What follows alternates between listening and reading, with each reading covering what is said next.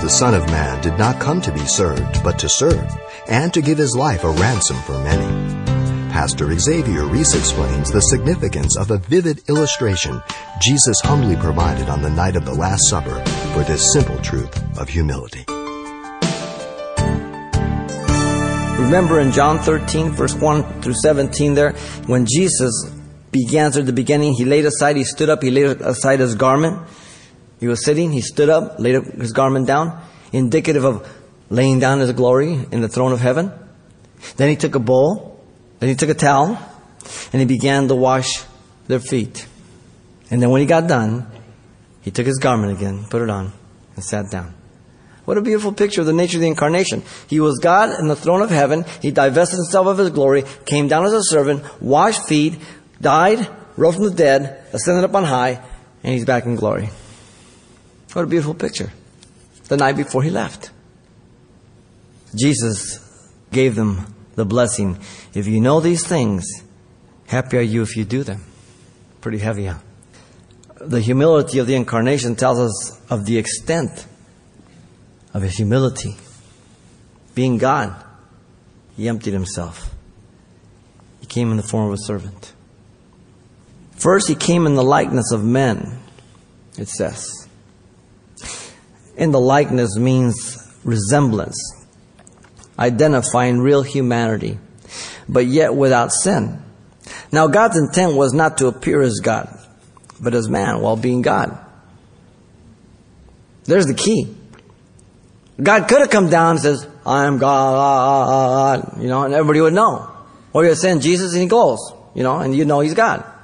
Or his voice would echo or something, you know. But, but the, the, the plan of God was to send him to look just like a man while being God. His plan was not to send his son who is God to look like God. For God did not to be redeemed. Man needed to be redeemed. God was not lost. It was man who was lost. He was the last Adam. We've talked about this before. Becoming poor that we might be made rich. 2 Corinthians 8 9. In him dwells the fullness of the Godhead bodily, Colossians 2 9 says, the sum total of deity. God had prophesied that he would come down as a man from Genesis 3:15, the seed of the woman. The first prophecy of the virgin birth of Jesus Christ. That God would become man one day.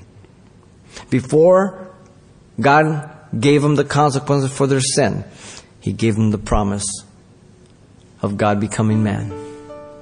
That's pretty heavy love, huh? Jesus, knowing that the Father had already given all things into his hand, and that he had come from God and was going to God, he rose, and what did he do?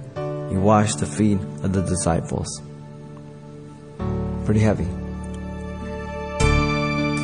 You've been listening to Simple Truths with Pastor Xavier Reese, a daily devotional of the enriching and precious truths found in God's Word.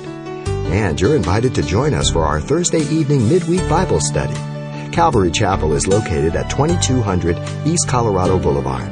That's two blocks west of Sierra Madre Boulevard directions, and a lot of other information about weekly events and a radio listings link to hear this program again are all on our website, calvarychapelpasadena.com. Our phone number is 800 651 8352.